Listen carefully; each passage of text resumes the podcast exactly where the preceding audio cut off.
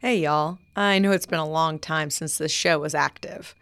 I just wanted to let you know that I'm back to podcasting, just on to new projects. So, first up, I'm working at the Institute for Mathematical and Statistical Innovation, where I write, host, and produce the podcast Carry the Two. It's a show that reveals the mathematical gears that turn to make our world. And we're currently in season two, so there's lots to catch up on. And now I also have a new passion project called In Defense of Fandom. Rather than explain the show, I'll just let the promo play from here. Please make sure to subscribe if you're interested in either of these shows. Thanks.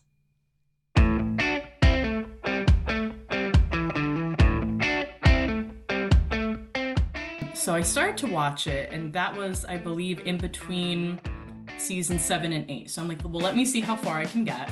Um, so I watched seasons one, two, and three. I watched eight when it came out, changed my brain chemistry.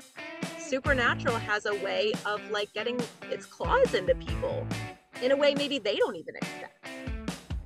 You know, the boys always say at cons, like, um, this is the supernatural family. That's a huge thing. And I think at its core, that's completely true.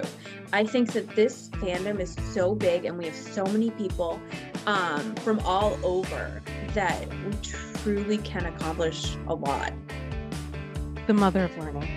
When he was reading that um, on a video he posted to social media, I just, I just saw, I saw this line art in my head as he was saying it, and that was the first line art I've ever done. If you had to look at it from 10,000 feet, fandom writ large, do you think it is like inherently good or inherently evil? I think it's chaotic neutral. And that's kind of the thing I think with fiction. Like we kind of like we put pieces of ourselves in that narrative, and so like when we revisit it, we're like, oh my gosh, like time capsuled from this. Since the fall of 2021, I've counted myself among the hardcore supernatural fandom. Supernatural, for those who aren't in the know, was a dark fantasy series on the WB and later CW that ran from 2005 until 2020. It still holds the record as the longest running American fantasy TV series with 327 episodes across 15 seasons. Supernatural follows the journeys of brothers Sam and Dean Winchester as they travel America's backroads, hunting monsters. I am, admittedly, late to this particular fandom, having only discovered it after the show had wrapped. I stumbled across this obsession through a one and a half hour long YouTube video essay by a YouTuber named Sarah Z. I personally love to watch overly long, in depth explanations of shows or video games. Plus, it was in the midst of the pandemic, so all I had was time. I decided to watch her breakdown of quote unquote Destiel Gate. Don't worry, we'll get there later. And I vaguely recalled ads for the show in question. I decided, hey, it's a spooky monster hunting show and it's October. Why not watch a few episodes while I do busy work? And now, less than two years later, let's just say it's the kind of show that grips you tight and raises you to the level of obsession. okay, I'm sorry, I had to put a cast reference in there.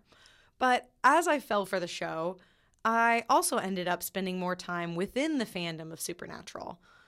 Referring to each other as SPN family, it's a group from all sorts of backgrounds, mostly femme presenting, and very LGBTQ positive, and incredibly creative across multiple different mediums.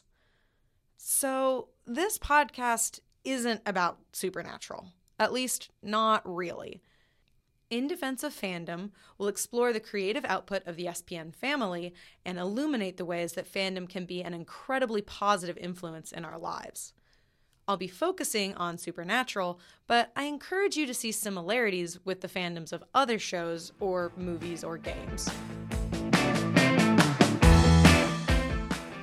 My name is Sadie Witkowski, and I'll be your host and guide as we map out the world of SPN family and show how, truly, family don't end in blood.